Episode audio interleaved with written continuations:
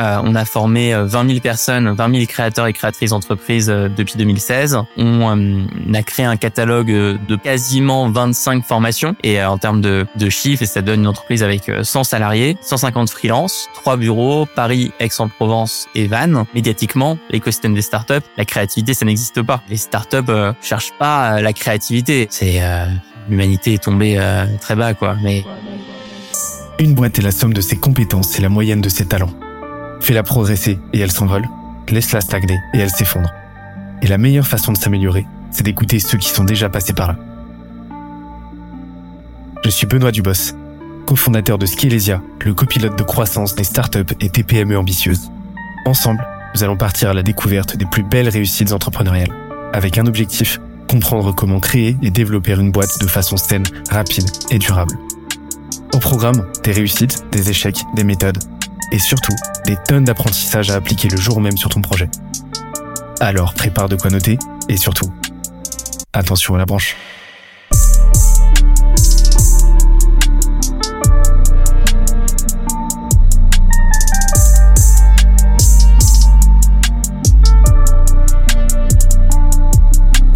Let's go.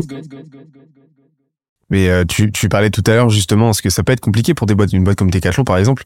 Euh, ça peut être compliqué. Enfin, il y a une, une, une, une force d'inertie qui est juste monstrueuse ouais. pour, euh, bah, justement faire tourner le paquebot. Et je voudrais ouais. re- revenir sur cette métaphore tout à l'heure du paquebot, euh, du jet ski, et cetera, euh, que j'ai trouvé euh, vachement pertinente pour euh, illustrer les différents stades de développement d'une boîte.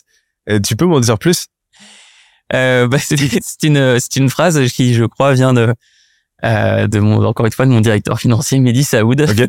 qui. Euh, Merci. Qui, euh, je sais plus quand, il y a peut-être un, un an, deux ans, trois ans, euh, a dit euh, ça serait bien qu'on soit un peu paquebot. Euh, je pense que ça venait peut-être de cette observation que la boîte était très euh, hyperactive. Euh, je t'ai parlé de tous les projets qu'on a qu'on a lancés, de cette créativité, de cette cette cette, cette ébullition permanente. Mehdi a un profil plus calme, plus stable. Il aime, euh, il est quand même arrivé dans une situation, tu vois, où, un chaos au niveau financier qui était absolument total. LiveMentor, il a passé ses deux premières semaines, je pense. Euh, Qu'est-ce que je fais là Mais, mais hein, tu vois, avec des tonnes et des tonnes de, de, de, de fiches, de papier partout, de, de, de, de avec un chiffre d'affaires qu'on calculait mal, qui était faux. Euh, et c'est vrai qu'il a structuré quelque chose de d'assez, d'assez fantastique. C'est, c'est un, fantastique. Un beau vertige, quoi, en arrivant. Ouais, mais c'est quelqu'un qui a, c'est quelqu'un qui a un courage incroyable et je pense que le, le défi lui a, la, la, lui parlait et qu'il a peut-être pressenti aussi toutes les étapes qu'on allait pouvoir franchir et à quel point son rôle allait évoluer dans le temps et c'est vrai que son, son rôle a, a, a énormément évolué à, à Mehdi. C'est, c'est, c'est, c'est très intéressant cette métaphore parce que si tu, si tu la tires, si on tire le fil là de, de, de cette analogie, on se rend compte que, bah, par exemple, un entrepreneur qui, les entrepreneurs, avant que tu les mentors, par exemple, donc ceux qui ont tous leurs blocages psychologiques, qui manquent des, des compétences élémentaires pour entreprendre, ça va être des, des kayakistes, en gros, qui sont dans leur kayak, qui galèrent, qui galèrent contre vents et marées à la force de leurs bras. C'est pas du tout naturel pour eux, c'est épuisant, et cetera. Tu leur donnes les bons, bonnes compétences, tu les positionnes de la bonne manière, tu, tu, tu, tu, tu pètes leur barrière mentale, bim, ils, tu leur donnes un jet ski, en fait. Et donc là, ils vont être vachement mobiles, euh, ils vont être vachement mobiles, vachement agiles. Un voilier, un voilier. Et ensuite, ça devient un voilier à partir du moment où ils décident de, de s'armer, euh, ils décident de, de s'armer d'une équipe, ils décident de, de, de, de gagner en, de, voilà, de, de gagner en, de, de prendre de l'ampleur, euh, et, et en fait, ça va grossir, grossir, grossir jusqu'à un paquebot. En fait, il y a une linéarité entre, euh, euh décroissante entre, bah, le, le niveau de complexité de la boîte, la taille de l'embarcation, en fait, et, euh, bah, ça, la force d'inertie qui va faire que, bah, elle va être de moins en moins mobile en fait. Ah. Et donc forcément, bah, un paquebot est infiniment moins mobile qu'un jet ski ou qu'un voilier, et donc va être beaucoup plus, comme tu l'as dit, résistant aux vagues. Tu vas avoir cette, euh, tu vas avoir cette, euh, cette force tranquille, une temporalité aussi qui va, qui va, qui va se, va s'étendre euh, drastiquement, mais euh, par contre qui va, euh, qui va pour faire un virage, pour changer de cap, mettre beaucoup beaucoup plus de temps, avec une force d'entropie plus forte aussi, parce que forcément, bah, un, là où un jet ski a besoin euh, de très peu de très peu d'essence pour fonctionner, très peu de fuel, très peu de ressources, bah, un paquebot par contre ça crame comme pas possible. Ouais. Et, euh, et donc en fait, je trouve que c'est, cette, cette analogie, elle, se, elle file parfaitement quoi. Et c'est intéressant, je pense, pour les entrepreneurs de se poser la question de, ok, est-ce que je suis un kayak, est-ce que je suis un Est-ce que là, je suis un jet ski, tu vois? Est-ce que j'ai, ah. est-ce que j'ai, j'ai les bons outils? Est-ce que là, euh, par comparaison, faut pas se comparer, mais par rapport à un certain standard d'agilité, de rapidité, d'exécution, ouais. et cetera. Est-ce que là, j'ai tout ce qu'il faut pour me considérer comme étant un jet ski, tu vois, et, euh, et, euh, et, et ainsi de suite. Et je pense que, et justement, en fait, là, aujourd'hui, vous êtes un, vous êtes un, tu, comme, comme, comme tu l'as dit, un, un paquebot. Vous êtes, vous êtes, vous êtes plus d'une centaine de salariés. Euh, il y a, il y a, il y a du monde. Donc là, niveau, euh, là, niveau solidité face aux vagues, vous avez ce qu'il faut. Mais enfin, tu m'as expliqué que, bah, quand ton directeur général est arrivé, c'était un petit peu compliqué euh, niveau euh, niveau euh, bah niveau euh, niveau chiffres en fait. Et euh, comment vous faites aujourd'hui et comment vous faisiez à l'époque pour faire de la croissance justement en mettant à ce point-là l'accent sur la partie créative et pas nécessairement sur la partie bah, gestion, la partie économique de l'entrepreneuriat. J'interromps l'échange trente petites secondes pour te dire de ne pas oublier de nous ajouter une petite note des familles sur Apple Podcast ou sur la plateforme de ton choix. Tu connais la chanson, ça nous aide très fort à faire connaître le podcast au plus de monde possible. Allez, on reprend. Alors attention, encore une fois, je, euh, moi je suis peu euh, gestionnaire, mais on a des personnes qui ont euh, euh, des intelligences logico-mathématiques euh, euh, incroyables dans l'entreprise. Hein. Je pense à Mehdi Saoud que j'ai mentionné, Baptiste Audane, des personnes qui sont extrêmement fortes pour... Euh, dérouler des plans, mettre de la structure. Donc c'est un c'est un ensemble hein, de, de de de de ces différentes personnalités qui expliquent euh, qu'on qu'on réussit à se développer. C'est vraiment c'est vraiment un mélange euh, c'est c'est un, c'est un mélange c'est cette hétérogénéité qui est super importante. Okay. Mais c'est c'est cette confiance aussi là je trouve que vraiment depuis six mois euh il y a à différents endroits de de la boîte une une vraie confiance qui s'est installée. Je l'ai vu lors de notre séminaire d'entreprise. On a emmené tout le monde à la montagne. C'était génial. On a fait la fête, tu vois, pendant deux jours. C'est incroyable. Quand tu, quand tu vois ça, je me sens très euh, chanceux, tu vois, d'être dans une entreprise comme celle-là. Il y a, j'ai l'impression qu'il y a une grosse partie culture de votre côté. Enfin, mmh. La culture est très forte. Comment tu l'as définie aujourd'hui? Comment t'as fait? Déjà, comment t'as fait? C'est, c'est quoi pour toi les piliers d'une culture forte? Alors déjà, j'en suis pas responsable. Okay. Vraiment euh, pas responsable, mais t'as quand même un impact euh, négligeable, non, non, non, non, non. Et c'est plusieurs personnes m'ont posé la question depuis notre séminaire parce qu'ils ont vu les photos qu'on a qu'on a partagées où on est tous en boîte à moitié, plein de gens torse nu, euh, comme comme comme des fous. Quoi. Euh, on adore faire la fête chez LiveMentor. Vraiment, on, on adore ça. Puis c'est un, c'est un peu original comme séminaire d'entreprise de pas parler du budget, de pas parler plan, de euh, faire un atelier de sophrologie, euh, de faire un atelier de de, de pratiques corporelles, euh, bref, d'utiliser des jeux de cartes comme ceux de School of Life, le jeu des émotions de School of Life.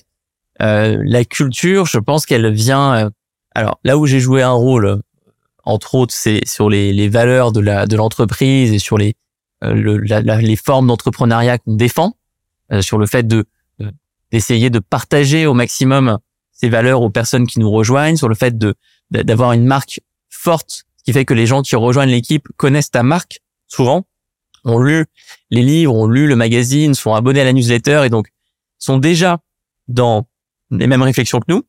Et puis après, euh, là par exemple, j'ai, j'ai décidé d'organiser un événement par mois dans nos bureaux de Aix en toute l'année deux mille vingt-trois avec des entrepreneurs qui viennent pour raconter leur parcours et comme ça, tu permets à toutes les personnes de l'équipe d'être au contact direct de la valeur créée. Ça, c'est une...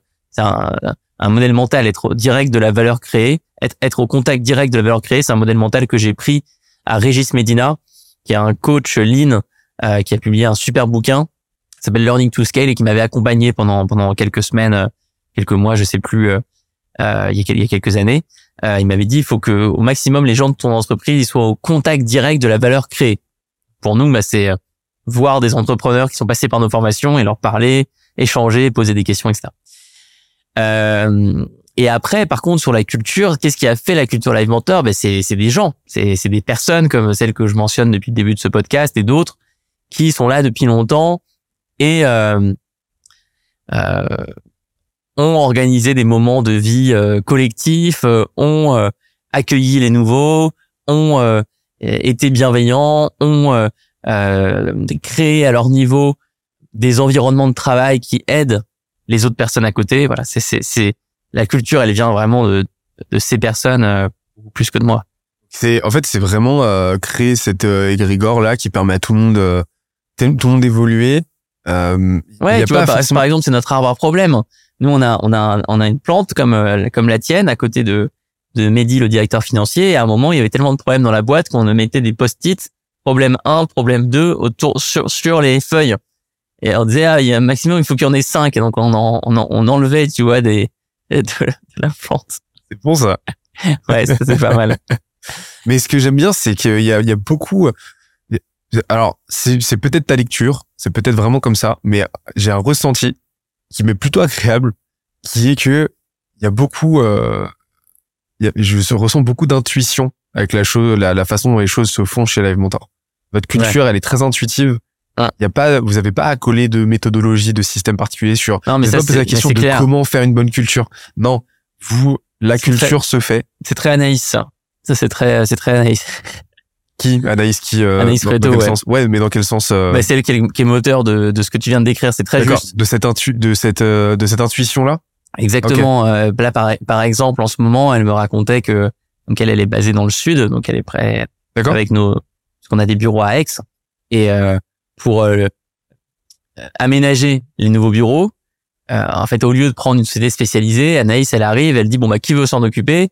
Et elle prend trois, quatre personnes qui ont envie de faire ça avec elle. Et elle, elle donne un budget. Et puis, euh, et puis on y va euh, euh, sans méthodologie ou quoi que ce soit, sans quoi que ce soit. On va juste écouter les gens, savoir ce qu'ils, ce qu'ils veulent, se poser deux, trois questions, et puis, euh, et puis y aller.